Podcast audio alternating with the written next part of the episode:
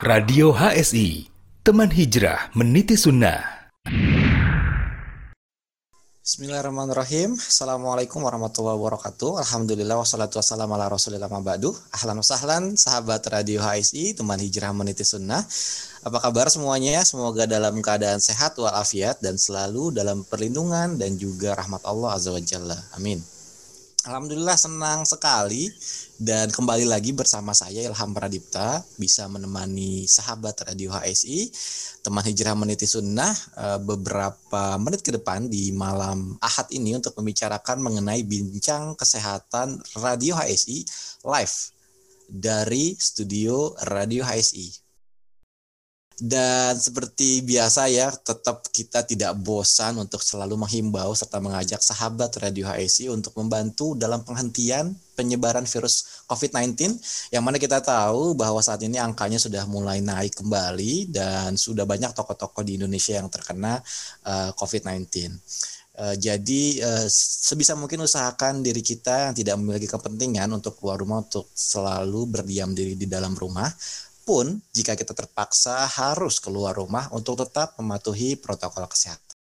Dan untuk sahabat Radio HSI yang stay di rumah, tidak perlu khawatir bosan di rumah karena sahabat Radio HSI bisa memutar ulang video-video yang ada di channel YouTube maupun di platform digital Radio HSI lainnya seperti di radiohsi.com atau juga bisa di Twitter, Facebook, Instagram dengan nama Radio HSI atau bisa di Spotify, Pinterest, LinkedIn dengan nama Radio Spasi HSI.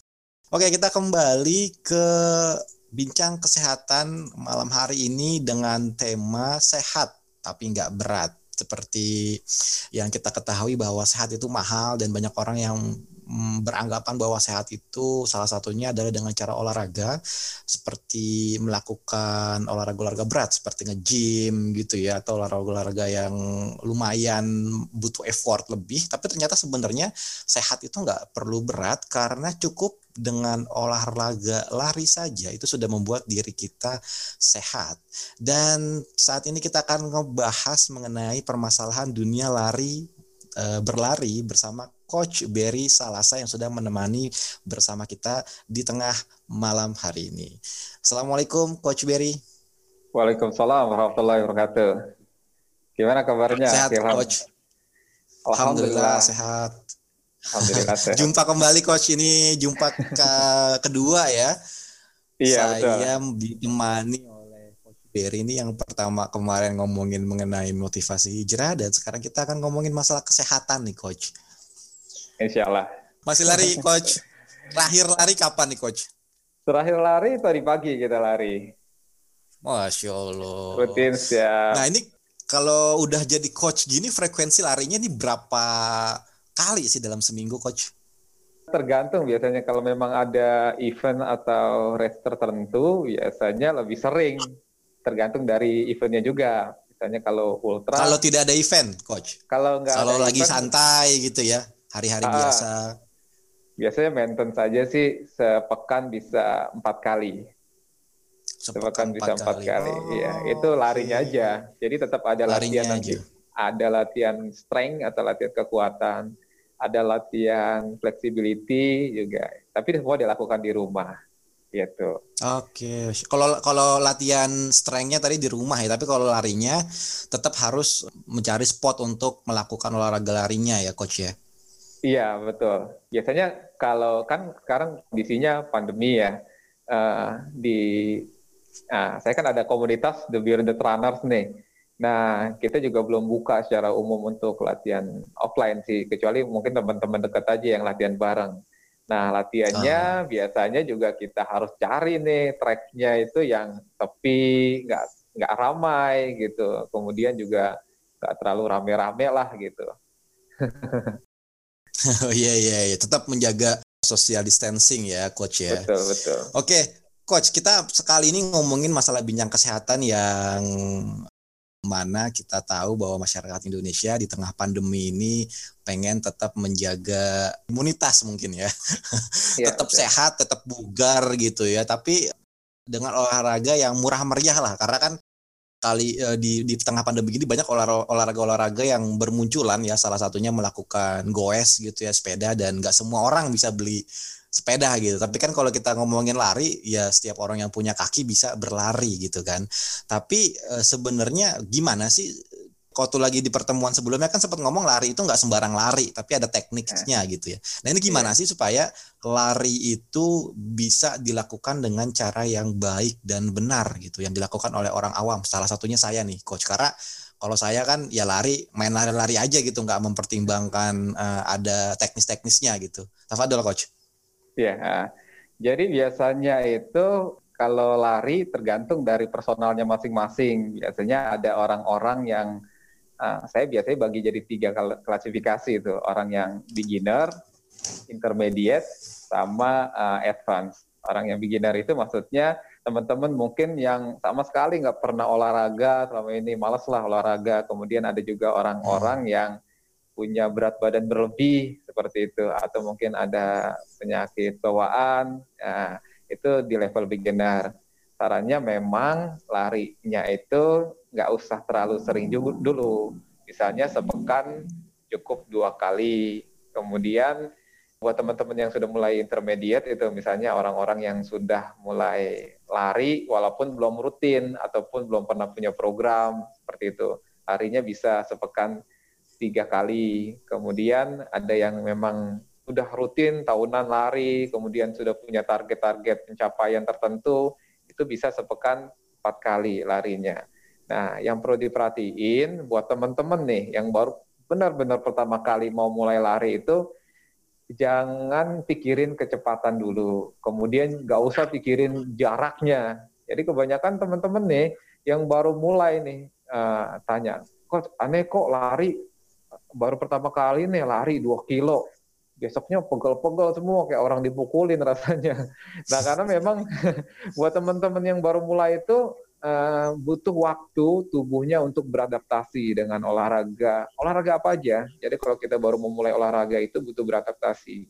Sarannya buat teman-teman yang baru mulai, ah, hari pertama tuh sarannya jalan santai aja dulu 15 menit atau sampai 30 menit. Besoknya bisa ditambah lari satu menit, jalannya satu menit, lari satu menit, jalannya satu menit. Nah, kalau memang udah bagus atau udah kuat, besoknya ditambah lagi durasi larinya. Larinya jadi dua menit, jalannya satu menit. Terus begitu sampai dengan nanti bisa full lari selama 15 menit. Gitu. Lakukan selama satu bulan. Nanti baru setelah satu bulan uh, rutin, itu bisa ditambah bebannya. Gitu. Mungkin larinya jadi 20 menit, 30 menit gitu. Jadi harus bertahap biar nggak kaget. Karena kebanyakan teman-teman nih yang baru mulai lari langsung ngerasa sakit begel-begel itu kapok biasanya itu mas. ah kayaknya nggak cocok nih lari iya. nih. Iya. Padahal caranya nggak nggak tepat seperti itu. Nah nanti biasanya target pertama kalau saya suruh teman-teman itu yang baru mulai lari, target pertama itu jadikan hmm. lari ini menjadi sebuah kebiasaan dalam keseharian kita. Itu dulu, nggak usah mikirin kecepatan ya. Nanti kalau udah mulai rutin, baru kita ajarin tekniknya. Karena e, ngerasa nyaman sama olahraga itu penting banget. Itu yang bikin kita sebenarnya istiqomah. Kalau udah ngerasa nggak nyaman, wah nggak cocok nih, oh sakit ya kaki, ataupun tiba-tiba e, dengkulnya biasanya paling sering itu karena tekniknya salah, dengkulnya yeah sakit. Tapi kalau udah mulai uh, rutin ya sebulan, udah nyaman, kita ajarin tekniknya. Seperti itu. Masya Allah, Taib. Coach, ini tadi beberapa kalimat dimention sama Coach nih yang pengen saya tanyakan sebagai orang awam ya dalam dunia lari berlari. Yang pertama tadi dijelaskan untuk beginner, intermediate, dan advance memiliki level yang berbeda ketika melakukan lari. Contohnya beginner dua kali dalam sepekan, uh, untuk beginner tiga kali dalam sepekan, dan advance empat kali dalam sepekan. Nah ini dalam satu pekan kan tujuh hari ya, yeah. coach ya. Ini cara ngebaginya gimana? Misalnya nih, saya kan ini teknis banget sebenarnya sih, tapi penting yeah. buat orang awam ya. Kayak misalnya sepekan dua kali, apakah itu Senin ketemu sama satu lagi Kamis atau ada jaraknya tuh berapa lama gitu untuk menentukan untuk orang yang level beginner intermediate dan juga advance uh, coach Tafadol coach. Oke. Okay.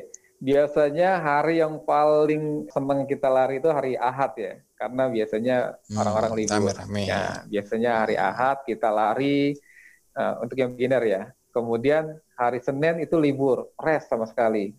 Ya, recovery. Jadi uh, setelah hari Senin itu recovery, hari Selasa itu bisa cross training. Cross training itu adalah olahraga di luar lari. Biasanya kalau orang-orang yang senang lari itu itu suka juga sepedahan. Kemudian juga bisa berenang. Tujuannya cross training itu biar otot-otot yang lain selain otot-otot larinya ikut juga terlatih sehingga otot tubuhnya uh, seimbang gitu. Yang suka basket boleh basket atau futsal boleh futsal Kemudian juga nanti setelah hari Selasa cross training, hari Rabu rest lagi istirahat gitu. Nanti setelah hari Rabu istirahat, hari Kamis boleh lari lagi begitu. Hari Kamis lari, hari Jumat nanti istirahat, hari Sabtu cross training, hari Ahadnya lari lagi. Itu yang beginner. Nanti kalau intermediate itu bisa di sela-sela nih, berarti nanti misalnya hari Senin istirahat, ah, hari Ahad kan misalnya lari.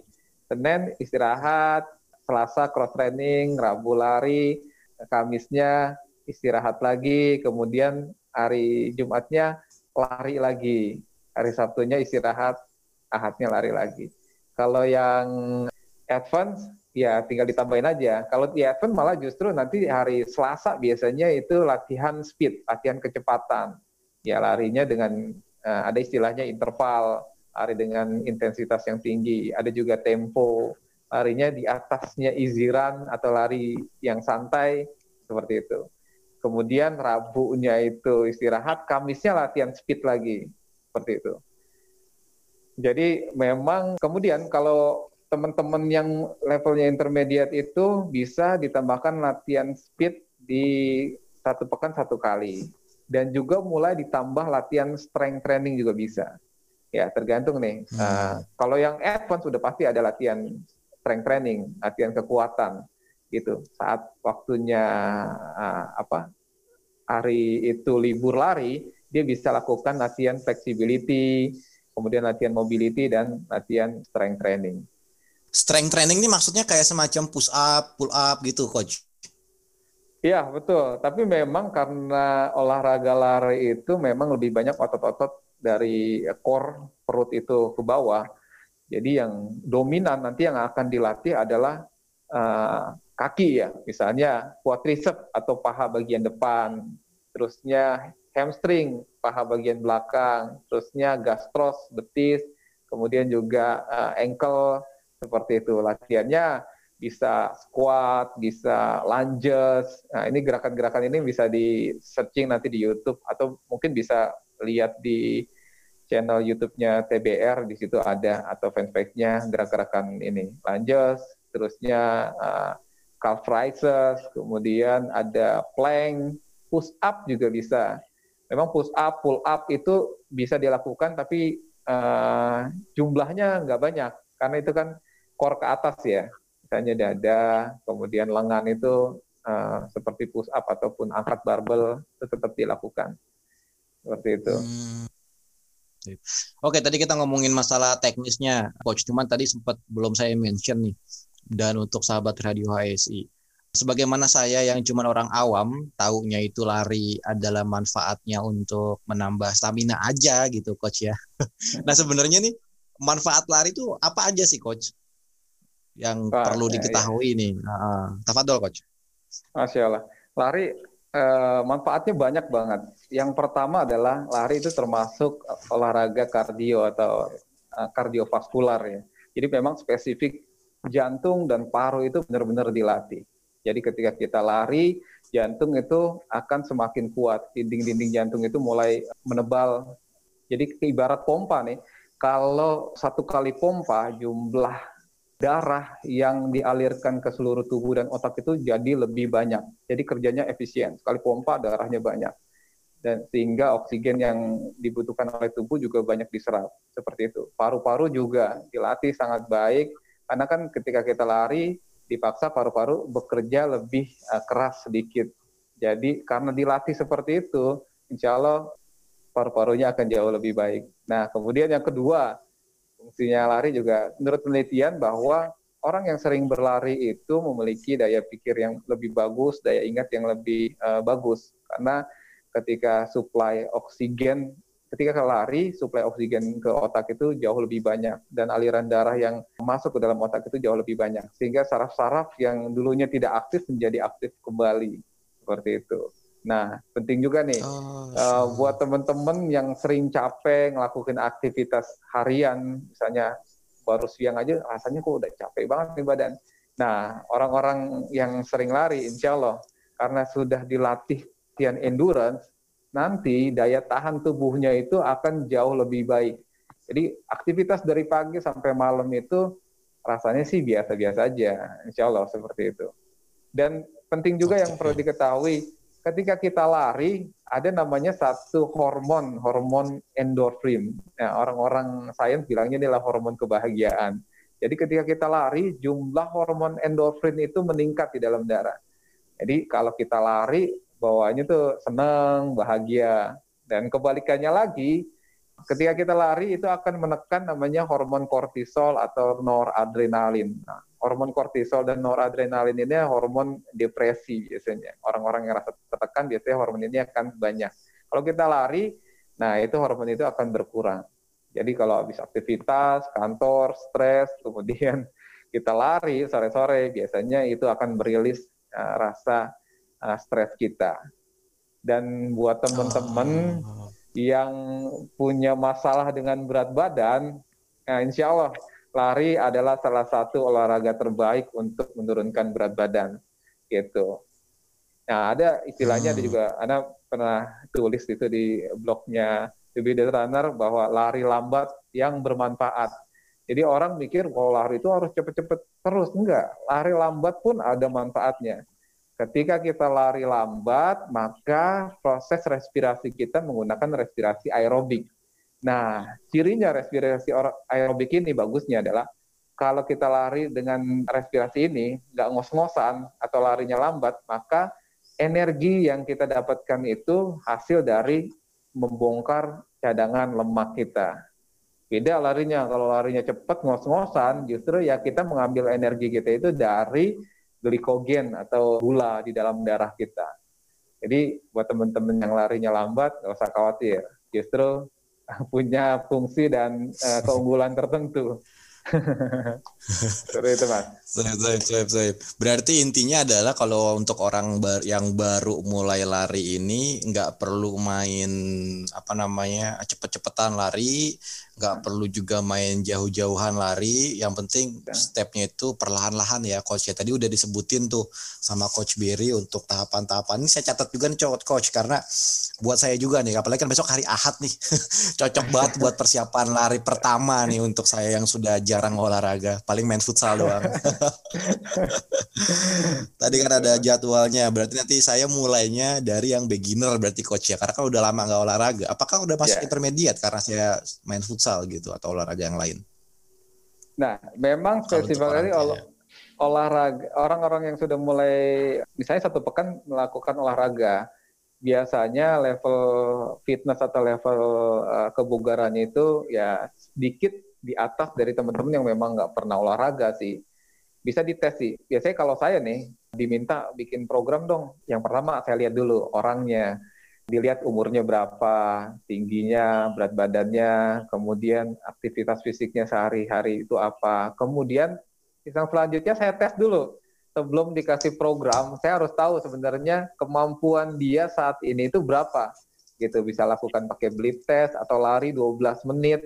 Nanti ketahuan tuh dia 12 menit bisa lari sekian jauh jauhnya. Kita konversi di tabelnya. Oh, dia ada di level fitness segini. Maka program yang bisa saya kasih intensitasnya sekian gitu. Jadi nggak sembarangan. Misalnya para coach itu ngasih program itu memang benar-benar sangat personal banget gitu. Jadi biasanya kalau kita mau ngasih program itu ada empat unsurnya. Yang pertama adalah frekuensi. Berapa sering hmm. kita ngasih apa jadwal mereka lari. Yang kedua adalah intensitas. Nah, berapa berat intensitas larinya itu? mau lari interval atau lari easy atau jogging aja.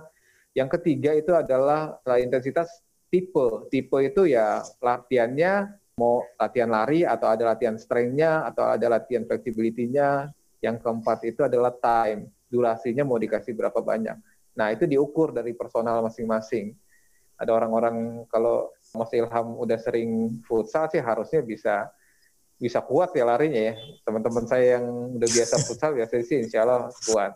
Cuma memang teknik Asyik. larinya yang berbeda antara futsal dan lari. Karena kalau futsal itu biasanya ritmenya itu berubah-ubah. Kadang lari speed, hmm. kemudian lari santai. Speed, lari santai, seperti itu. Kalau lari, biasanya dia akan lebih stabil, lebih aman. Yeah, yeah, yeah. Jadi sebenarnya yeah. kalau larinya stabil gitu, sebenarnya aman buat jantung.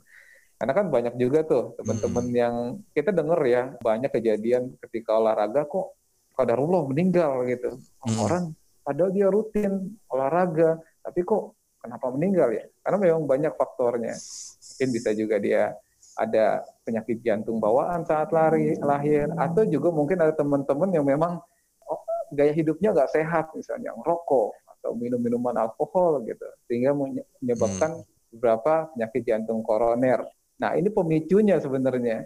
Ketika dia nggak pernah olahraga, punya kolesterol atau hipertensi karena gaya hidupnya nggak sehat gitu, atau jantung koroner, dipaksa bebannya agak berat sedikit, mungkin bagi orang yang sering lari atau olahraga, misalnya naik sepeda tanjakan, tanjakan itu buat orang yang udah biasa ya biasa aja, nggak terasa deg-degan. Tapi orang yang nggak biasa dan punya pemicu, ketika naik dipaksa, bisa terjadi blackout seperti itu hmm, sure. Ya, yeah, itulah yang menyebabkan terjadinya ketidaksadaran ya bisa men, bisa bisa menuju kepada kematian ya coach ya. Tapi uh, coach oh, kita tahan dulu coach karena uh, kita yeah. akan ada pariwara nih sebentar.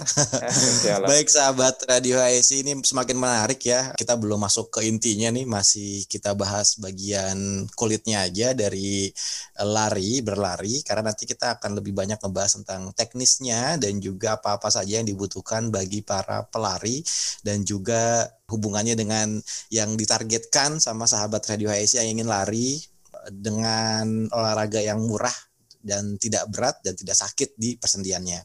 Toib, oke mungkin itu saja. Jadi kita akan jeda pariwara berikut ini. Jangan ke mana-mana, stay tune terus bersama saya di Bincang Kesehatan Radio HSI.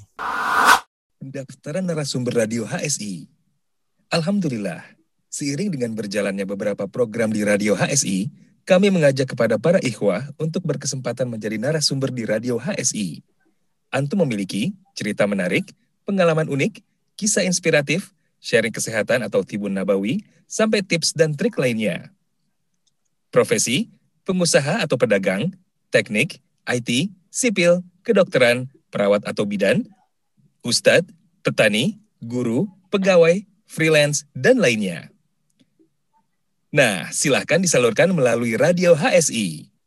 Eits, pastikan juga sumber cerita harus sahih dan tidak fiktif ya. Berikut adalah program Bincang Radio, Bincang Wirausaha, Bincang Kesehatan, Bincang Motivasi Hijrah, dan lain-lain. Yuk ikut bergabung dan ramaikan. Insya Allah, kebaikan sekecil apa pun yang kita berikan dapat menjadi jalan kebaikan yang besar bagi orang lain. Kita tunggu sharingnya ya. Jazakumullahu khairan. Barakallahu fikum. Radio HSI, teman hijrah meniti sunnah. Radio HSI, bersama melawan COVID-19. Sahabat Radio HSI, musim pandemi masih berlangsung di negara kita. Tingkatkan iman dan takwa kita. Semoga Allah Subhanahu wa taala mengangkat musibah ini Mari bersama kita secara disiplin terapkan adaptasi kebiasaan baru sebagai wujud kontribusi kita di dalam memutus rantai penularannya. Berikut kebiasaan baru yang harus kita terapkan. Satu, pakai masker. Dua, sering cuci tangan dengan sabun dan air mengalir. Tiga, jaga jarak 1-2 meter. Empat, perbanyak asupan gizi dan vitamin untuk tubuh kita. Lima, hindari bepergian tanpa keperluan yang penting atau mendesak. Sahabat Radio HSI, mari bersama-sama kita hentikan penularan COVID-19. Radio HSI, teman hijrah meniti sunnah. Sahabat Radio HSI, teman hijrah meniti sunnah, kembali lagi di segmen kedua di Bincang Kesehatan hari Sabtu malam Ahad bersama Coach Berry. Kita akan membahas perihal olahraga, gimana supaya kita kita ini tetap sehat tapi nggak berat. Oke, Coach Berry, kita lanjut ke pertanyaan selanjutnya nih, Coach. Siap. ini uh, rambut saya miring ya. Kelihatan nih, biar rapi. Oke, okay, Coach Berry, ini tadi sempat di mention juga sama Coach Berry. Tadi saya sempat apa namanya lupa nanya perihal untuk yang beginner, intermediate dan advance itu kan disebutkan bahwa untuk larinya itu bertahap ya. Dalam yeah. satu hari itu ada durasi maksimal nggak? Kalau untuk mm, beginner, intermediate dan juga advance itu untuk lari. Misal uh, beginner tuh maksimal 20 atau 30 menit lari baik itu santai. Kan tadi ada ada ada pilihan larinya satu menit jalannya satu menit. Nah itu sampai kapan tuh? Apakah secapeknya atau cukup sampai 30 menit? Dan yang intermediate dan advance juga seperti apa? Tafadol coach Berry ya buat teman-teman yang baru mulai yang tahap beginner itu biasanya 15 menit ya 15 menit itu oh. lari jalan lari jalan seperti itu tapi kalau memang dirasa eh, nggak uh, kuat ya sekuatnya aja tapi insya Allah lah kalau lari campur jalan kebanyakan teman-teman yang nyoba itu dia ngerasa nyaman dan nggak hmm. apa ngos-ngosan ya karena memang larinya juga diminta jangan sampai ngos-ngosan. Nah penting juga diingat bahwa ketika ah. kita lari sebenarnya beban kaki kita itu bisa menumpu tiga kali berat beban uh, tubuh kita ya saat lari itu. Jadi kalau berat badannya terlalu hmm. berlebih kan kasihan dengkulnya kakinya. Jadi memang larinya hmm. pelan ya, pelan-pelan aja gitu, nggak boleh ngos-ngosan. Nah, untuk yang intermediate itu biasanya nanti kalau memang ada programnya itu satu kali lari misalnya hari Selasa lari 4 kilo. Ya, kemudian hari berikutnya hari Kamis itu istirahat. Hari berikutnya itu latihan speed. Latihan speed kalau latihan speed biasanya itu uh, jaraknya nggak jauh tapi intensitasnya agak uh, cepat gitu. Misalnya kita lari kalau di trek lari itu kan satu keliling itu 400 ya. Jadi misalnya lari hmm. kalau yang pertama kali misalnya dua kali keliling berhenti satu menit, dua kali keliling berhenti satu menit gitu. Terus saja dengan kecepatan sekuatnya. Nah, dua kali keliling itu 800 meter lumayan kalau kita benar-benar pakai speed ya. Ya, di situ sebenarnya jantung kita dipaksa berada di level yang lebih tinggi, pasti akan terasa ngos-ngosan. Nggak apa-apa, karena nanti setelah dua keliling itu kita kasih jeda istirahat satu menit. Istirahat satu menit itu tujuannya adalah untuk menurunkan detak jantung kita, gitu. Nah, hmm. itu juga sebenarnya proses melatih jantung kita agar bisa recovery lebih cepat. Nah, misalnya Mas Ilham, uh, Mas Ilham itu sering futsal. Kalau futsal lari kan sprint, kemudian balik lagi pelan-pelan gitu ya. Uh -uh. Nah, dengan latihan interval ini itu dilatih jantung kita itu lebih efektif. Ketika habis lari uh. ngos-ngosan, dia recovery-nya mungkin satu menit udah bisa normal lagi dan jantungnya. Buat teman-teman yang nggak latihan begitu, ketika lari ngos-ngosan, dia balik ke normal lagi tuh lama, dua menit, tiga menit, bisa lima menit baru bisa normal lagi jantungnya.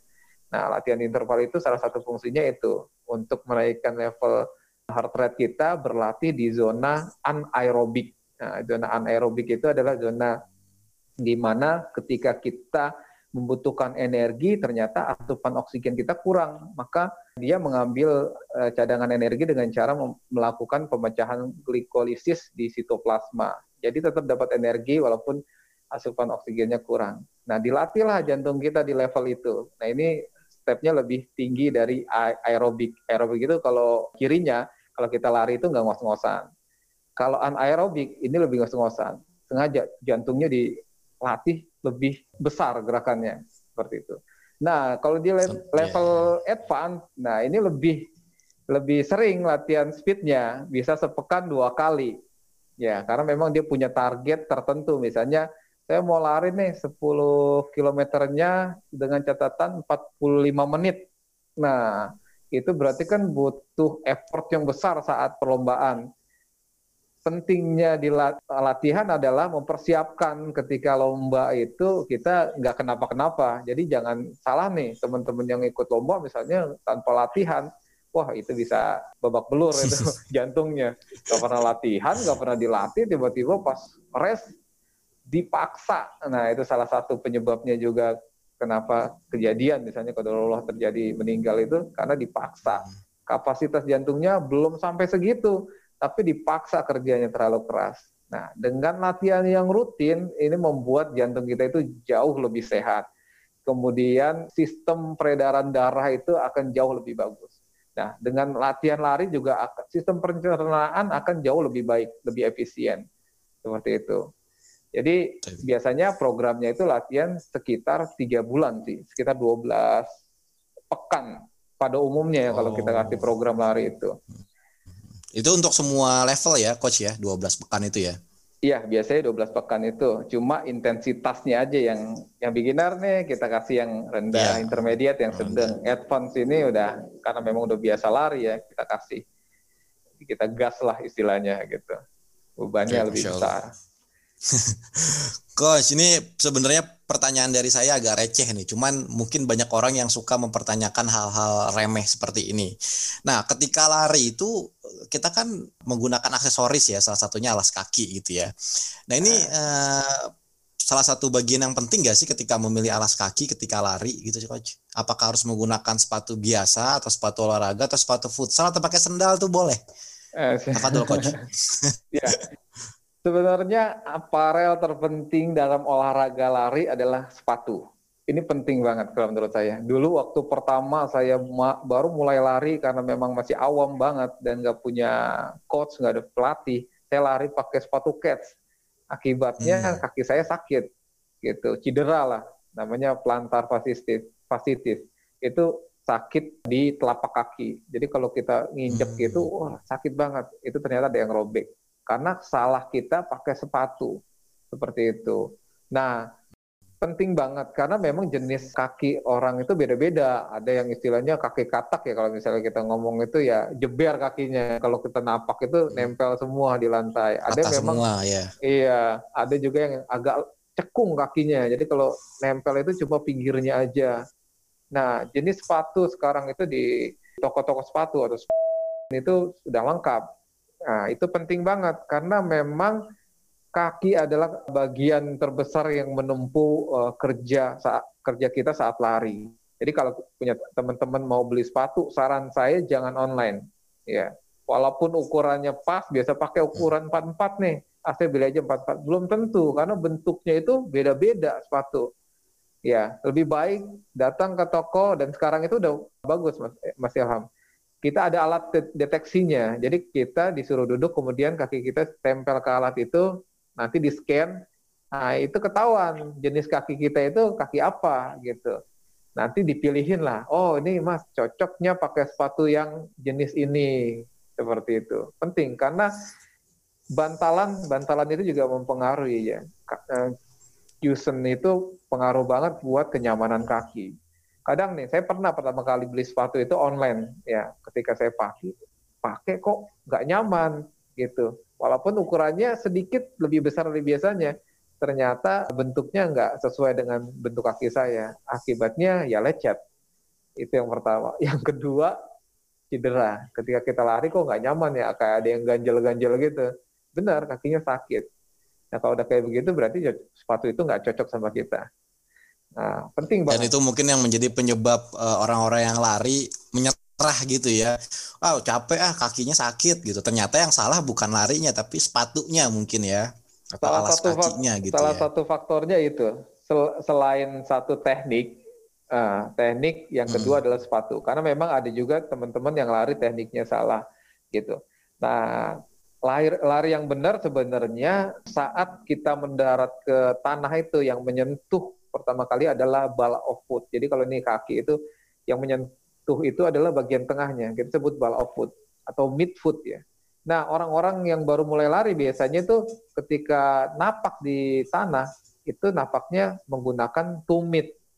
Ya, jadi oh. ya, begini. Nah, ini yang disebut dengan heel strike. Heel strike itu yang biasanya penyebab dengkulnya sakit atau kalau cedera namanya ITBS iliotibial band syndrome. Okay. Nah, itu penyebabnya. Ada juga yang ternyata jinjit. lar uh, jinjit. Nah, kalau jinjit itu biasanya yang sering sakit itu adalah uh, tulang kering. Uh, tulang kering. Nah, biasanya cederanya namanya sin splints. Seperti itu.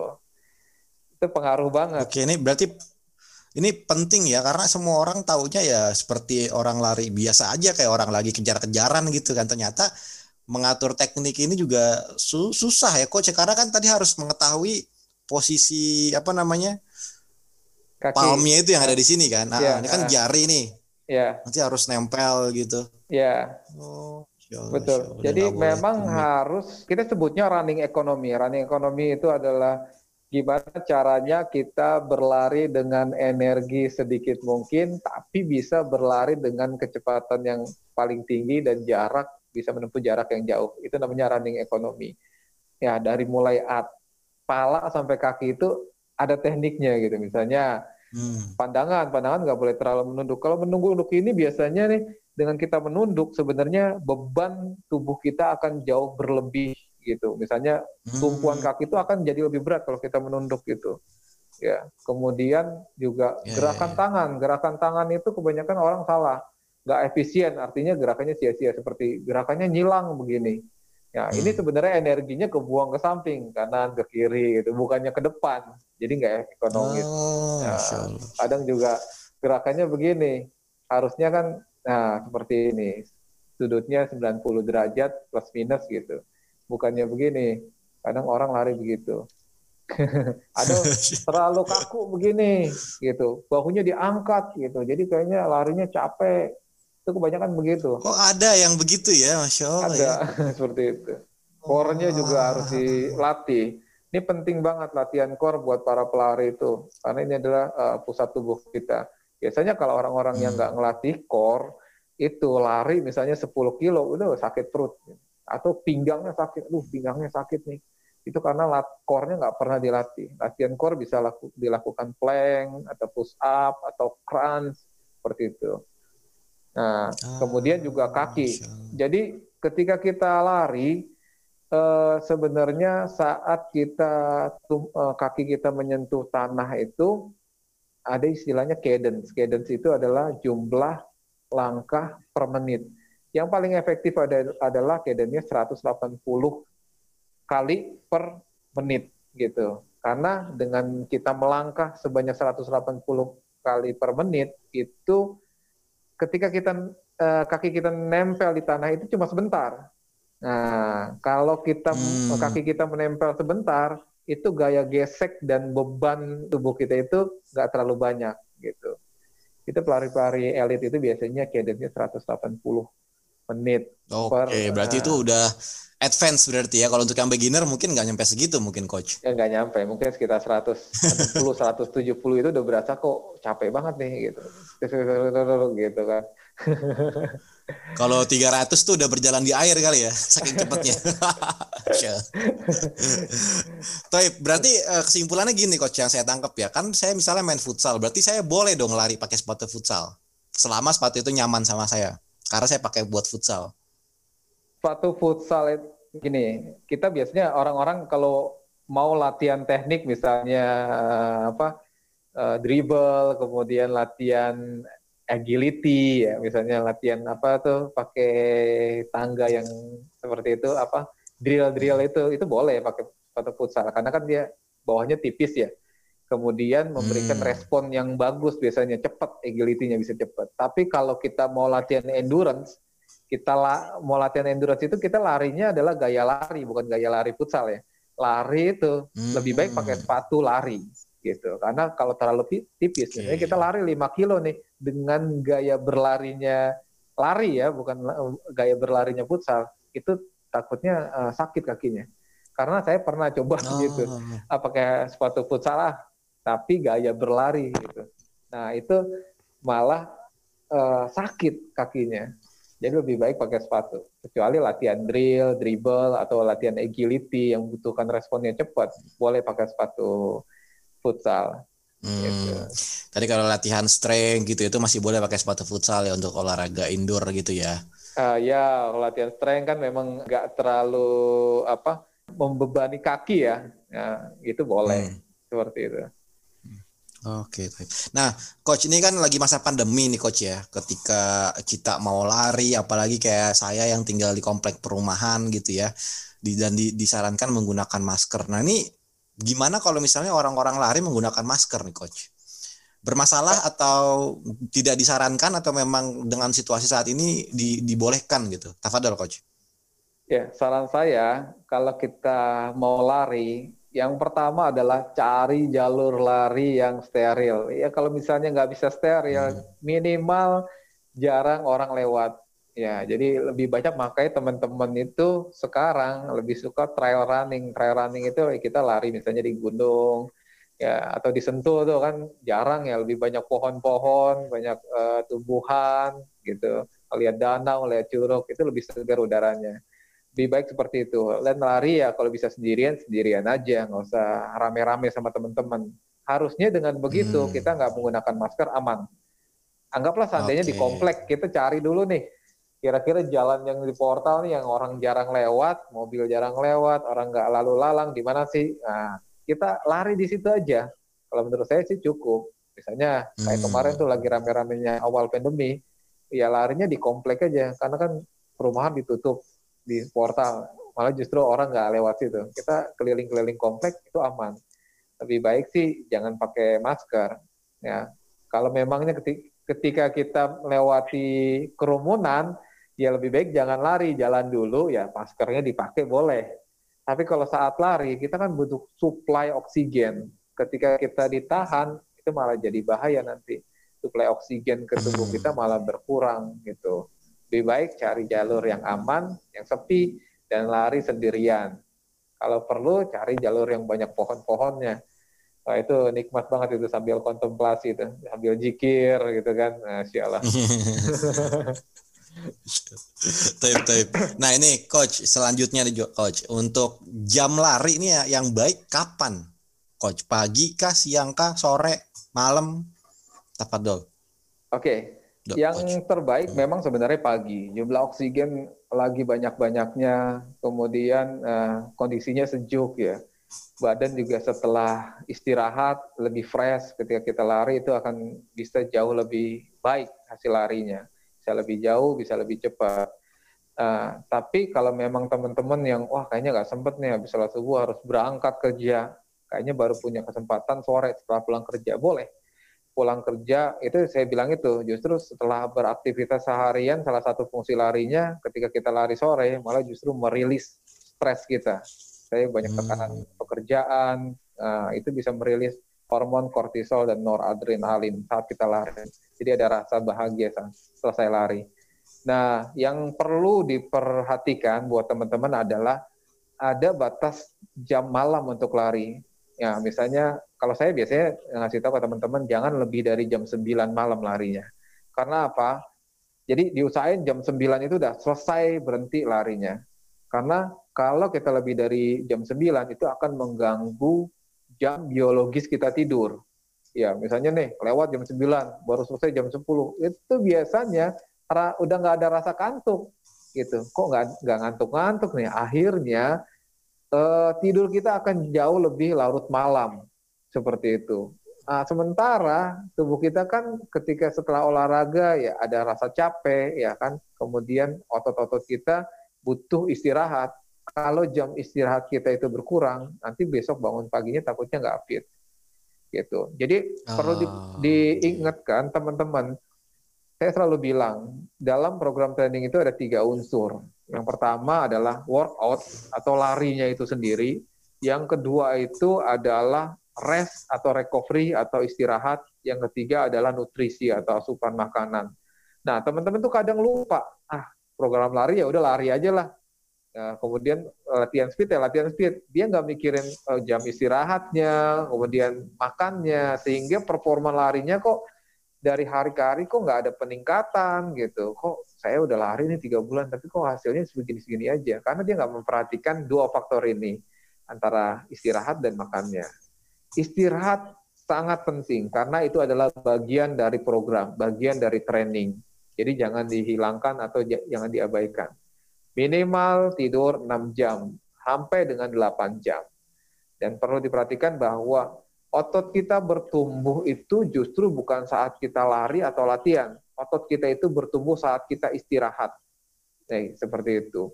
Jadi misalnya kita lari nih hari ini, otot kita itu akan lemah dan fatigue gitu. Jadi kecapean. Jadi level fitness atau kebugaran kita setelah lari itu turun. Nah, kemudian kita tidur itu uh, otot kita itu bertumbuh justru dan ketika kita setelah istirahat besoknya itu otot kita akan semakin baik dan performa lari kita akan jauh lebih baik ketika kita istirahat. Jadi penting untuk diingat teman-teman minimal 6 jam kalau bisa 8 jam sehari untuk istirahat. Istirahat juga macam-macam, ada yang rest uh, sifatnya aktif, ada yang pasif, dan istirahat terbaik adalah tidur, ya. Istirahat terbaik adalah tidur. Nah, ada juga misalnya uh, istirahat aktif itu salah satunya adalah stretching bisa apa latihan flexibility atau bisa renang atau seperti jalan santai itu termasuk juga istirahat mengistirahatkan otot kita untuk merilis asam laktat gitu. Nutrisi juga oh, penting. Nutrisi itu penting banget gitu. Kadang kita nggak nggak nganggep uh, penting nih makan ya makan aja seperti biasa. Kalau kita atur makanan kita dengan baik, justru uh, performa lari kita akan jauh lebih uh, bagus. Panjang nih kalau bahas oh, nutrisi, iya. bahas betul, istirahat. Ini saya juga ada pertanyaan nih coach terkait tentang uh, nutrisi. Karena ini sering kali jadi apa ya pertanyaan baik mungkin dari saya atau mungkin orang-orang sekitar saya ya ketika melakukan olahraga apalagi lari gitu ya. Itu sebaiknya makan dulu atau nanti setelah uh, olahraga baru makan? Karena gini ke kejadian yang paling sering adalah misalnya main futsal gitu ya eh, pagi-pagi atau nggak lari deh jangan. Kita ngomongin lari dulu. Lari pagi-pagi bisa larinya jam 6 pagi gitu ya. Ini mau makan dulu apa minum dulu apa perut kosong gitu coach? Karena kan uh, habis sholat subuh misalnya kan udara lagi seger-seger cuma lemes gitu. Apakah ya. makan dulu? Tadi kalau misalnya sarapan ternyata malah harus mm, dikasih jeda dicerna dulu makanannya malah jadi males dan menunda olahraga. Nah ini sebaiknya gimana nih coach secara dunia uh, olahraga nih coach? Tapat dulu coach. Ya, Jawabannya tergantung dari jenis aktivitas yang mau kita lakukan. Misalnya larinya cuma mau lari 5 kilo aja atau mau larinya lari jogging santai aja. Saran saya sih eh, lebih bagus malah nggak usah jangan makan dulu. Makanya setelah latihan hmm. ya justru malah ketika kita nggak makan lemak itu makan semakin cepat untuk dibongkar sama tubuh ya kalau larinya okay. pendek ini uh, coach uh, maaf maaf maaf uh, saya potong ini nggak makan berarti nggak minum juga atau cukup minum dulu sebelum olahraga minum harus ya oh minum jadi harus berarti ya. sebelum ya. olahraga minum dulu sekitar 200 mili ya minimal itu Nah, 200 hmm. mili kemudian setiap dua setengah kilometer itu disarankan untuk minum 200 mili gitu. Jadi jangan lari 10 kilo baru minum, jangan. Khawatir kita dehidrasi. Sementara tubuh kita hmm. itu butuh uh, asupan uh, cairan gitu karena bisa terjadi heat stroke nanti karena tubuhnya panas. Nah, saya lanjutin lagi yang tadi ya. Uh, makan oh, iya, dulu siap, atau uh, lari dulu atau makan dulu. Jadi memang tergantung larinya. Kalau larinya pendek, boleh lari dulu baru makan. Kalau larinya ringan, boleh lari dulu baru makan. Tapi kalau kita mau, misalnya nih teman-teman yang mau long run setiap akhir pekan setiap ahad itu lo lari misalnya 20 km saran saya makan dulu karena apa karena kita butuh energi melakukan aktivitas selama itu ya makannya juga ada aturannya nih kalau makan besar itu diusahakan 3 sampai 4 jam sebelum latihan. Karena apa? Percuma kalau kita makan makanan itu baru bisa dipakai untuk energi setelah 3 sampai 4 jam diolah. Nah kalau mau makanan kecil yang ringan boleh 1 sampai 2 jam sebelum lari. Misalnya snack-snack seperti buah, misalnya pisang, kita makan pisang, kemudian kita makan roti gandum atau mau makan uh, ubi seperti itu itu boleh itu satu jam sebelum lari. Kemudian minum wajib ya, minum wajib sebelum lari. Kita juga bisa satu lagi, kalau misalnya jenis latihannya adalah latihan kecepatan yang membutuhkan intensitas tinggi. Misalnya latihan, saya bilang tadi interval, latihan tempo, latihan leg, itu kan butuh energi yang besar. Sebaiknya makan dulu. Ya kalau mau makan besar berarti kan tiga jam sebelumnya. Kalau mau makan kecil atau ringan ya boleh satu jam atau dua jam sebelumnya. Seperti itu. Ini penting. Nah, satu lagi mengenai nutrisi. Jadi dalam dunia sport science itu ada istilahnya golden window. Golden window adalah hmm. jendela emas. Jadi setelah 30 menit sampai 60 menit setelah kita berlari atau latihan apa pun yang intensitasnya sedang sampai berat, itu metabolisme tubuh itu dalam kondisi terbaiknya menyerap nutrisi. Jadi setelah 30 sampai 60 menit, nah, metabolisme itu lagi bagus-bagusnya menyerap nutrisi. Jadi jangan sampai nih kesempatan baik itu dilewatkan uh, begitu aja. Kita harus makan di situ. Makannya juga dari jenis yang baik, bagus ya. Makannya itu karbo. Nah, karbo nih. Kadang orang masih sensi banget masalah karbo nih. Wah, nanti bikin gemuk. Enggak, enggak masalah. Orang yang senang olahraga, makan karbo. Enggak masalah ya. Nah, tapi dari jenis yang bagus nih, karbo. Kan karbo banyak jenisnya. Dari buah-buahan banyak. Semangka, pisang, mangga, ubi, singkong itu karbo semua. Nah, diolah dengan bisa direbus atau dikukus seperti itu. Jadi karbo tetap bagus.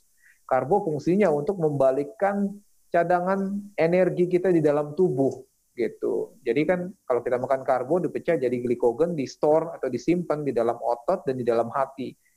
Itu sebagai bahan bakar kita untuk beraktivitas.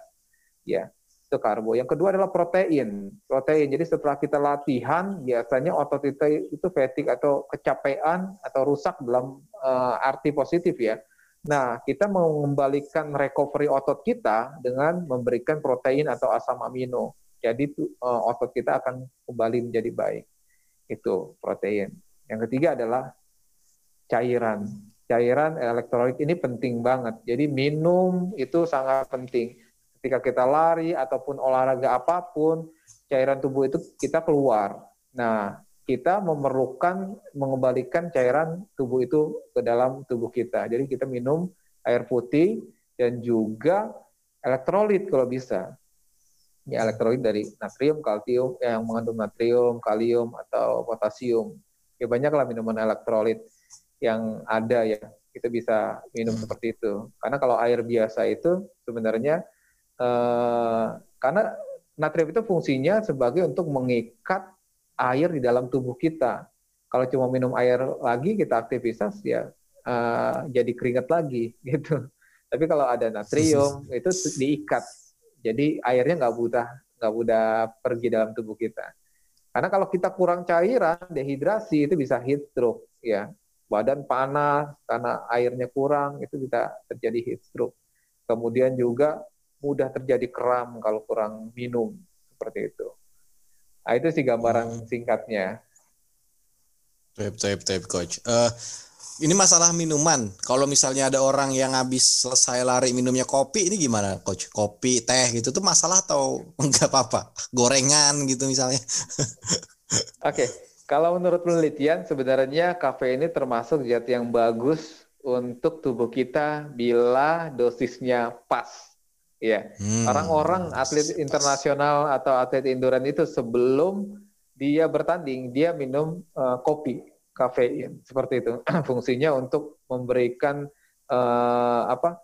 Membong. Jadi ketika kita minum kopi itu justru malah uh, tubuh kita bisa lebih efektif mengambil lemak sebagai cadangan energi kemudian respon otak kita hmm. terhadap gaya gerak kita itu akan jauh lebih bagus.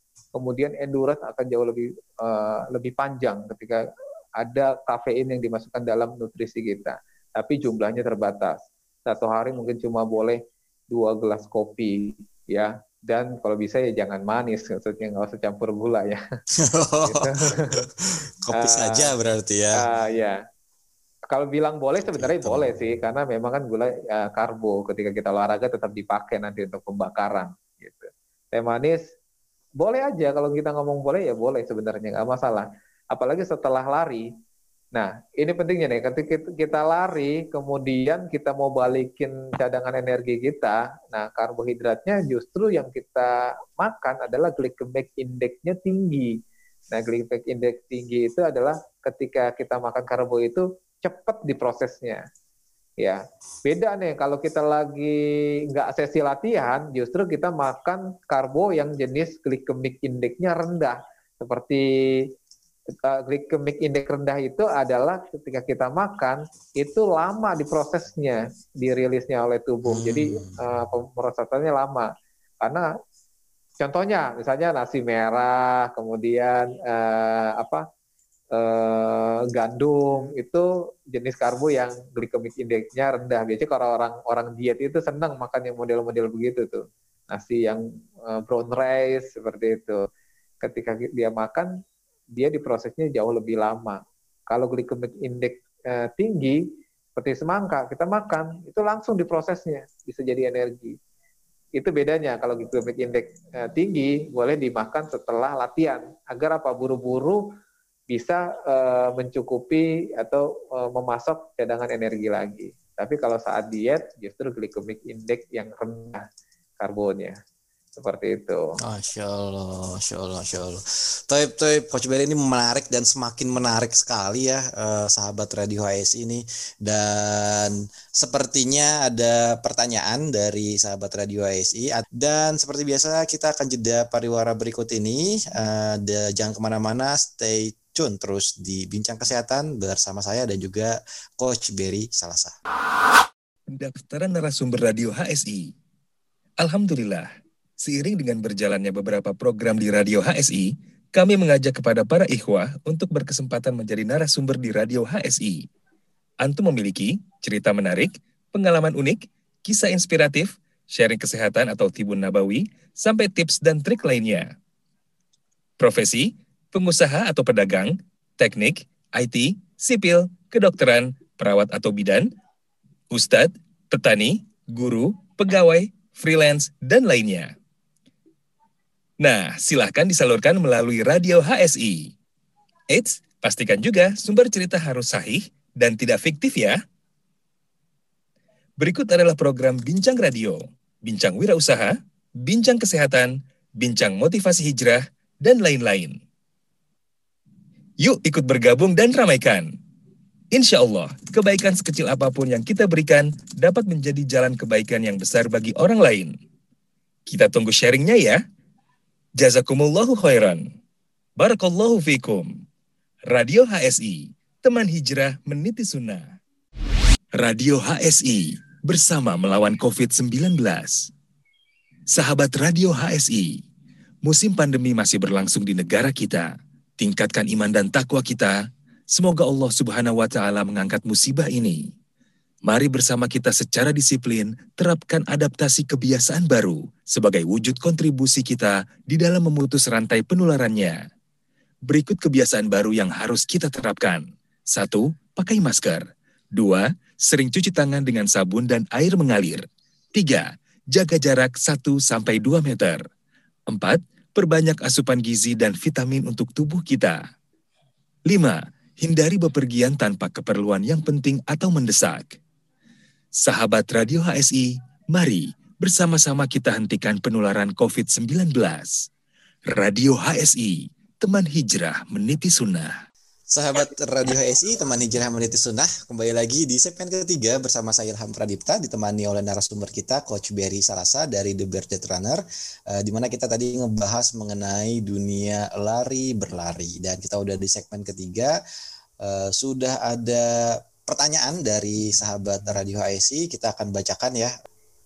Coach, kita masuk ke sesi tanya jawab nih dari pendengar atau pemirsa. Ini dari Abdul Aziz via YouTube Radio HSI. Saya sudah keliling toko sepatu, nggak ada yang cocok karena kaki saya lebar bagian depan. Terpaksa pakai sepatu yang jauh lebih panjang supaya lebarnya cukup. Memang nggak nyaman. Bagaimana solusinya nih, Coach? Sebenarnya saya termasuk tipe kaki yang itu juga tuh. Jadi agak-agak susah hmm. nyari sepatu seperti itu. Ada jenis-jenis dan merek-merek tertentu di sini nggak boleh nyebutin merek ya. Jadi ada ada merek-merek iya, supaya tertentu. merek-merek tertentu betul, betul. sebenarnya yang cocok. Sepatu saya alhamdulillah banyak banget gitu. Karena justru saya nggak punya sepatu selain sepatu lari. Jadi kondangan pakai sepatu lari, mau kerja pakai sepatu lari. Ya seperti itu sepatu lari saya ada satu merek tertentu mungkin nanti bisa japri saya itu cocok banget dan hmm. jadi merek favorit saya jadi kalau saya lari jauh nih misalnya lari 109, eh, 160 kilo, itu saya bawa sepatu dengan merek yang sama, ada tiga. Itu cocok. Tipenya sama, model lebar Oh, begitu. sure. Jadi buat teman-teman juga misalnya ada yang rasa sering sakit, nah itu sebenarnya ada namanya apa lagi tambahan namanya insole tambahan di di bawahnya. Buat teman-teman yang kakinya agak ngelengkung seperti itu, itu ada insole tambahan beli di marketplace pun ada. Jadi ditambahin di dalam sepatunya buat diinjek. Nah, itu biasanya nanti Hmm. insole itu mengikuti bentuk kaki kita. Nah, jadi bagus tuh. Kalau ngerasa, wah ini sepatunya gak enak nih, coba beli insole tambahan, masukin sepatu, injek, nanti lama-lama dia quick fit. Jadi ngikutin bentuk kaki kita. Sebenarnya Itu ada apa namanya tadi? Coach insole. insole, insole tambahan. Jadi Itu yang kayak agar-agar itu bukan sih? mirip sih, mirip kayak gitu, tapi luarnya bentuknya kayak kalau sepatu kan ada dalamnya tuh ya, kalau kita tarik Iya, yang ada dalamnya doang. ah. Nah, itu ada, tapi bentuknya agak lebih tebal sedikit gitu. Itu tambahan. Iya, iya. Tapi bentuknya kenyal gitu kan ya, kayak ah, karet iya gitu ya. betul. Ya, karena dia akan nanti akan mengikuti bentuk Memben- kaki kita. Kaki. Nah, buat teman-teman yang sebenarnya kalau di Jakarta itu tokonya kan besar-besar tuh. Biasanya lengkap dan petugas di sana itu lebih paham ya, lebih paham sama bentuk-bentuk kaki. Nanti biasanya kalau kita datang ke toko itu jangan malu-malu untuk nyoba sepatu ya. Jadi boleh Hmm. pakai sepatu, minta dua-duanya sepatunya kita pakai kanan kiri, coba lari di situ. Lari di toko. Coba lari di toko. coba lari di toko Mundar Mandir sampai ngerasa bahwa oh emang nggak ada nggak ada yang ganjel nih baru boleh dibeli jadi nggak usah malu kadang orang make baru coba make begitu aja ah udah nih cocok kayaknya bawa pulang pakai lari. Oh ternyata ada ada ngerasa kok ada yang ganjel ya. Oh ternyata kok ada kegesek ya ujung kaki. Jadi lecet. Jadi nggak usah malu-malu nyobain aja dan sepatu-sepatu Oh. sekarang itu teknologinya udah luar biasa. Biasanya dia bisa ngikutin bentuk kaki kita nanti gitu. Awal jadi kalau beli sepatu cobain lari sampai jaraknya 5 akumulasi ya, akumulasi jaraknya bisa sampai 20 kilo. Biasanya itu sepatu udah ngikutin bentuk kaki kita. Kalau kita lari Hmm. eh, udah 20 kilo ternyata masih sakit pakai sepatu itu, berarti nggak cocok sepatu itu. Berarti lebih baik dijual atau kasih orang kita beli lagi. Gitu. Iya, tape, tape, tape. Tadi Mas Abdul Aziz, kalau mau nanya tokonya di mana silakan japri ke Coach Berry ya. ya, insyaallah, insyaallah. Instagramnya kalau nggak salah apa ya namanya pelari berjenggot ya. Tuh, lari berjenggot. Nah, nanti nanti bisa cek aja di Instagramnya Coach Berry, tanya-tanya langsung DM. Ini ada pertanyaan selanjutnya dari Budi Tens via YouTube Radio IC. Bismillah, mau bertanya Coach, untuk yang berusia 40-an ke atas, namun masih bisa half marathon, kira-kira bahaya enggak Coach untuk kesehatan? Ah, oke. Jadi buat teman-teman yang eh, umur sebenarnya nggak masalah gitu. Selama orang itu masih bisa lari, ah, saya pernah cerita bahwa tergantung juga background orang itu. Kalau memang dari kecil dan muda dia memang sudah aktif berolahraga, harusnya ketika umurnya misalnya 40 tahun, itu eh, tulang dan sendinya memang sudah terbentuk, sudah bagus. Harusnya kalau dia lari nggak ada rasa sakit, nggak ada nggak ada yang dirasa, itu nggak ada masalah. Teman-teman saya banyak yang umur 40, 50 pun itu larinya ratusan kilometer ada gitu. Jadi nggak masalah sebenarnya. Latihannya, nah ini yang yang penting saya bilang olahraga lari olahraga yang sangat personal. Jadi ada istilahnya listen your body. Jadi kalau kita lari lari kadang tubuh kita tuh ngasih sinyal ke diri kita kalau ada sesuatu yang nggak beres tiba-tiba oh kok sakit ya betis nih itu adalah sinyal dari tubuh ngasih tahu bahwa kita tuh istirahat dulu gitu. Mungkin saat kita lari hari itu kondisi badan kita nggak fit bisa jadi ngasih sinyal tiba-tiba kok agak sakit sih di dada. Itu adalah sinyal. Ya listen your body dengar tubuh kita. Oh kalau udah ada sinyal seperti itu jangan dipaksa. Itu waktunya kita menurunkan intensitas kita. Jadi harusnya umur nggak ada masalah sih. Nah beda ya kalau teman-teman yang memang nggak pernah olahraga baru mau mulai umur 40 tahun nah itu mulainya juga harus bertahap. Kita nggak tahu nih kemampuannya sampai sejauh mana.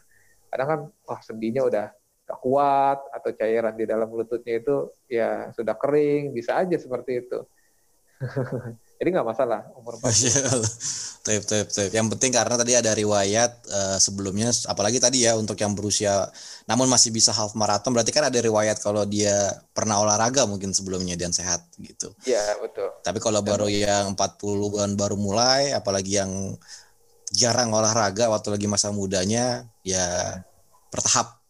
Betul. Pelan-pelan. Betul. Banyak kok teman saya yang umur 40 tahun, 40 tahun itu masih lari jauh-jauh. Iya iya. iya. Intinya tidak ada yang terlambat ya coach ya. Iya betul. Tapi kita lanjut ke pertanyaan selanjutnya dari Abdillah di Bekasi. Ya via line interaktif. Jika kalori dalam satu hari yang masuk berlebih, apakah kita harus langsung membakar kalori tersebut dengan berolahraga? Syukron, tafadol, coach. Ya, sebenarnya uh, Nah, mungkin dia mau menurunkan berat badan ya, karena memang rumusnya nurunin berat badan itu adalah jumlah kalori yang kita pakai lebih banyak daripada jumlah kalori yang kita makan. Ya, seperti itu. Itu hmm. akan terjadinya penurunan berat badan gitu. Nah, penurunan maintain kalori sebenarnya kalau dia sudah rutin lari, nggak harus hari itu juga dibakar sih nggak nggak perlu gitu Ya kalau memang bisa dan punya kesempatan waktunya nggak masalah. Tapi kalau memang dibilang harus ya enggak sih. Kan kita maintain satu pekan itu kita olahraga. Apalagi nanti di akhir pekan biasanya ada namanya long run buat teman-teman yang udah biasa lari ya. Hmm. Itu jauh jauh lebih panjang. Nah biasanya itu defisit kalori itu terjadi di situ saat kita lari panjang ataupun saat kita lari speed latihan speed gitu. Biasanya kan membutuhkan kalori jauh lebih banyak di situ. Yang penting kita bisa maintain dalam satu pekan itu jumlah kalori dan yang dimasukin, kemudian sama jumlah kalori yang dipakai itu ya kalau mau nurunin berat badan ya harus jumlah kalori yang dipakai itu lebih tinggi gitu. Kalau mau maintenance ya minimal harus sama gitu antara kalori yang dimakan nih lewat makanan sama kalori yang dipakai untuk aktivitas seperti itu. Karena memang banyak orang yang ngerasa ah saya udah lari kok tapi kok berat badan tambah gemuk ya. salah sih bukan lari atau olahraganya, karena intensitas olahraganya yang kurang uh, tinggi dibanding intensitas makannya. Makannya. Larinya dua iya, kilo, iya, iya, makannya bakso, terusnya pakai kru, pakai bakwan, ntar siang minum es teh manis segala macam. Makanan yang proteinnya berlemak gitu ya. Iya, berlemak, berlemak kalau seandainya rutin lari, insya Allah sih harusnya uh, kalorinya akan jauh terbakar. Karena olahraga lari termasuk olahraga yang efisien banget untuk membakar kalori. Kalau kita lari misalnya 5 kilo itu itu bisa 400 sampai 500 uh, kalori yang yang terbakar. Beda. Kalau kita lari 5 kilo mungkin cuma setengah jam. Kalau sepedahan atau olahraga lain itu setengah jam mungkin nggak sebanyak itu kalorinya yang terbakar olahraganya singkat tapi kalori yang kebakar banyak gitu. Jadi buat teman-teman yang waktunya nggak banyak cobain olahraga lari buat nurunin berat badan. Tip coach ini ada pertanyaan selanjutnya. Yang tadi Mas Abdillah semoga terjawab ya perihal kalori. Uh, ini pertanyaan yang selanjutnya dari Mas Jaya via YouTube Radio HSI. Bismillah izin bertanya coach, saya bekerja sebagai satpam yang berumur 41 tahun dan sering kerja malam. Bagaimana mengatur pola latihan jika bekerja malam? Ah ya, buat teman-teman yang kerjanya malam, yang perlu diperhatikan adalah waktu istirahatnya harus cukup juga ya. Karena kan jam biologis kita tidur itu jam malam ya. Tapi kalau teman-teman yang kerjanya malam mau nggak mau istirahatnya pagi. Seperti itu. Itu bisa di uh, apa siasati. Setelah tidur istirahat sudah mulai fresh boleh lari. Misalnya bisa dilakukan sore hari gitu. Jadi kan pulang kerja malam pagi tidur dulu. Jangan langsung lari gitu. Khawatir karena kan kondisinya nggak fit ngantuk capek. Nah, but tubuh itu malah justru butuh istirahat dulu. Jadi jangan dipaksa. Setelah istirahat sudah mulai fresh gitu kan baru boleh lari. Mungkin uh, sore kali ya, mungkin bisa dilakukan hmm. seperti itu. Insya Allah nggak ada masalah sih mau shift malam uh, uh, itu tetap bisa olahraga lari. Yang perlu diperhatikan itu tetap kualitas tidurnya harus dijaga 6 sampai 8 jam kalau bisa ya. Seperti itu. Kemudian juga makanannya, nutrisinya juga harus dijaga gitu. Harus bagus nih makannya. Apalagi security itu butuh banget fisik yang fit ya. Seperti itu. Itu penting olahraga lari. Jadi intinya adalah uh, tidak apa ya, tidak masalah mau kerja siang, sore, pagi, malam gitu ya, coach. Yang penting gimana cara mengatur atau manajemen waktu gitu ya. Yeah. Membagi waktu dan tetap melihat uh, kapasitas dari fisik kita sendiri gitu ya. Iya. Karena itu kan yang paling penting ya. Betul. Yang penting ya itu saya bilang tidurnya juga harus diatur dan hmm, nutrisinya. Nah, kita juga bisa tahu sih sebenarnya kondisi kita hari itu fit atau enggak dengan cara uh, apa uh, ngelihat uh, detak jantung istirahat kita. Jadi kalau kita baru bangun tidur, kita itu bisa ngecek detak jantung kita, ya hmm. bisa dicek di sini itu berapa menit, uh, berapa detik, uh, berapa detak per menit. Ya, jadi orang-orang yang normal itu sekitar 60 sampai 80 detak per menit. Orang atlet itu biasanya cuma 40 uh, BPM, ya 40 detak jantung per menit saking efisiennya gitu 40 detak per menit. Jadi kalau misalnya oh. tiba-tiba nih hari ini kok uh, detak jantung istirahat saya kok tinggi, itu menunjukkan bahwa kondisi badan kita saat itu kurang fit. Bagusnya apa? Bagusnya hmm. istirahat aja, tidur. Itu yang terbaik. Kalau kalau misalnya tinggi, misalnya di atas 80 gitu, itu udah waktunya mungkin uh, harus istirahat. Gak usah dipaksain, gitu. Ya. oh iya, ini ini uh, harus diukur nih. Semua orang bisa melakukan sendiri ya. Iya, bisa di Oke, okay, uh, eh, di di apa leher sini ya, pakai stopwatch. Ini manual ya, pakai stopwatch 15 detik dihitung berapa berapa detak nih jantungnya. Setelah dapat 15 detik, kita kalikan dengan uh, 4. Nah, itu adalah detak oh. jantung kita uh, detak jantung istirahat ya. Ketika per menit. Tidur, nah per menit. Gitu. Masya Allah. Masya Allah. Toib, yang nonton harus langsung ngecek detaknya saat ini juga nih. Coach, pertanyaan terakhir dari Bayu Iriawan via YouTube Radio HSI. Lari abis subuh jam 4.30 aman tidak, Coach? Kan udaranya masih dingin. Saya dulu biasa lari malam. Setelah kena TBC dan pengobatannya selesai, saya ganti waktu lari pagi.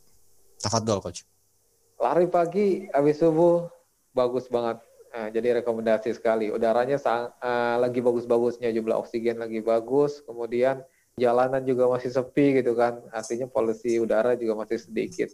Biasanya saya, saya lari pagi ya, lebih bagus. Lebih enak, lebih fresh ketika kita baru bangun tidur, yang saya bilang itu growth hormone kan lagi sudah uh, keluar saat tidur, kemudian fresh gitu.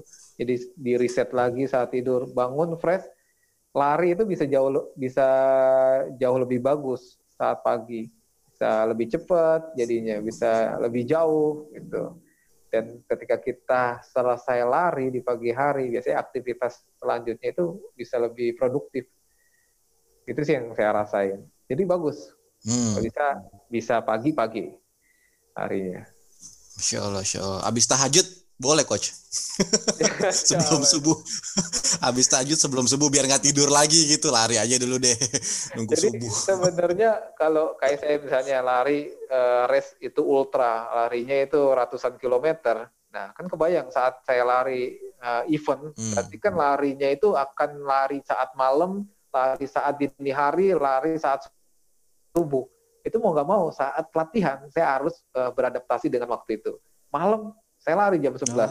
Sengaja larinya malam. Nanti dini hari itu saya lari. Jam 2 itu lari juga. Karena memang ada kebutuhan ya. Kita bukan ngomongin kasus yang umum. Karena memang ada kebutuhan. Saya ada event hmm. yang ratusan kilometer yang harus saya berlari dini hari, harus berlari malam hari, maka saya akan lakukan latihan mengikuti uh, jam tersebut. Gitu. Tapi kalau yang umum ya nggak usah lah. Nanti sangkain apa nih malam-malam lari lah. malam-malam lari bawa barang gitu ya. Masya Allah, Taib, taib. Uh, tadi pertanyaan terakhir, semoga terjawab ya Mas Bayu Iriawan. Dan untuk sahabat uh, Radio HSI yang belum sempat kami bacakan pertanyaannya, mohon maaf uh, karena kita dibatasi oleh waktu Uh, jadi tidak bisa kita lanjutkan untuk uh, sesi tanya jawab. Mungkin nanti bisa, insya Allah jika ada waktu berkenan ber dengan Coach Berry, kita bisa lanjutkan uh, obrolan mengenai kesehatan dunia lari karena sebenarnya ini masih banyak yang harus dikulik nih sama Coach Berry tentang apa namanya dunia lari berlari karena tadi kita belum ngebahas tentang ngomongin cederanya belum nih ya Coach ya. Iya betul. Nah, dan juga penanganannya belum, insya Allah. Dan ini insya Allah kalau ada kesempatan bisa dilanjutkan nih ke sesi berikutnya. Oke, coach, karena ini sudah uh, di ujung acara, seperti biasa uh, kita tuh sering banget minta closing statement dari narasumber terkait materi yang kita angkat malam hari ini. Uh, sekarang kita minta closing statement dari Coach Berry. Tafadil, Coach, untuk ya. para pemirsa dan pendengar nih. Ya, buat teman-teman yang mau mulai olahraga lari, yang perlu diperhatikan adalah lakukan secara bertahap. Kemudian laku, uh, perhatikan tiga hal ini. Yang pertama, ya latihan larinya harus konsisten. Yang kedua adalah istirahatnya itu harus diperhatikan. Tidur 6 sampai 8 jam uh, per hari. Kemudian nutrisinya juga harus diperhatikan. Cobalah memulai makan makanan yang bagus gitu. Jadi uh, jangan terlalu banyak makan lemak seperti itu atau makan gorengannya. Nah dengan melakukan tiga hal ini, insya Allah performa lari kita akan jauh lebih bagus dan kondisi fisik kita dan kondisi kebugaran kita akan jauh lebih bagus sehingga kita bisa beraktivitas dan beribadah dengan lebih baik, insya Allah. Ya sekian Mas Ilham. Oh, type type jazakallah khair Coach Berry atas ilmu yang sudah disampaikan kepada kami tim Radio HSI dan juga para pendengar nih sahabat Radio HSI. Dan alhamdulillah eh, sahabat Radio HSI kita sudah di ujung acara ya tidak terasa 90 menit eh, berlalu kita gunakan untuk mencari ilmu nih walaupun ilmu dunia insya Allah eh, bermanfaat dan semoga kita bisa aplikasikan ilmu kesehatan lari yang tetap bisa menjaga badan kita supaya kuat apa diniatkan untuk beribadah ya eh, bisa diaplikasikan untuk diri kita sendiri kepada keluarga dan juga sahabat radio ASI yang lainnya. Dan kami dari tim Radio HSI mengucapkan jazakallah khair kepada Coach eh, Berry Salasa atas ketersediaan waktunya dan juga sharing ilmu bersama kami dan juga sahabat Radio HSI. Insya Allah jika Allah izinkan, semoga eh, Radio HSI bisa membahas hal-hal lainnya nih tentang dunia lari berlari bersama Coach Berry. Dan untuk sahabat Radio HSI yang memiliki kritik serta saran uh, bisa disampaikan melalui 0822 1992 2005. Saya ulangi di 0822 1992 2005. Uh, dan sebelum itu jangan lupa juga untuk sahabat Radio HSI yang belum subscribe, silakan subscribe uh, channel YouTube dari Radio HSI dan juga jangan lupa untuk klik loncengnya agar tidak ketinggalan acara-acara live interaktif dari kami. Juga ikuti sosial media kami yang lainnya. Ada Twitter, Facebook, juga Instagram dengan nama Radio Spasi HSI. Atau bisa juga di Spotify, LinkedIn, Pinterest dengan nama Radio HSI disambung semuanya. Atau bisa juga kunjungi di website kita di radiohsi.com. Itu saja informasi yang bisa saya sampaikan. Saya Ilham Pradipta beserta jajaran tim dari Radio ASI serta narasumber Coach Berry Salasa pamit undur diri dari Bincang Kesehatan Radio ASI. Terima kasih untuk sahabat Radio ASI yang sudah mendengarkan hingga akhir dan mohon maaf bila dalam membawa acara ini ada kata-kata yang salah terucap.